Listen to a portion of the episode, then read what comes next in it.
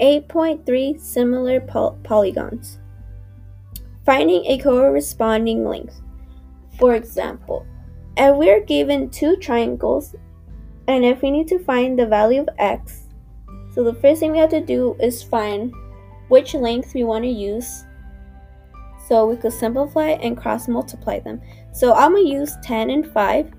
So it'll be 10, 5. And if we simplify that, it becomes 2, 2, 1. And since x and 4 have almost like the same length, so we're going to use that x4. So we cross multiply them. 2 times 4 is 8. 1 times x is 1x. So we divide 1 to 1x and 8, and our answer is x equals 8.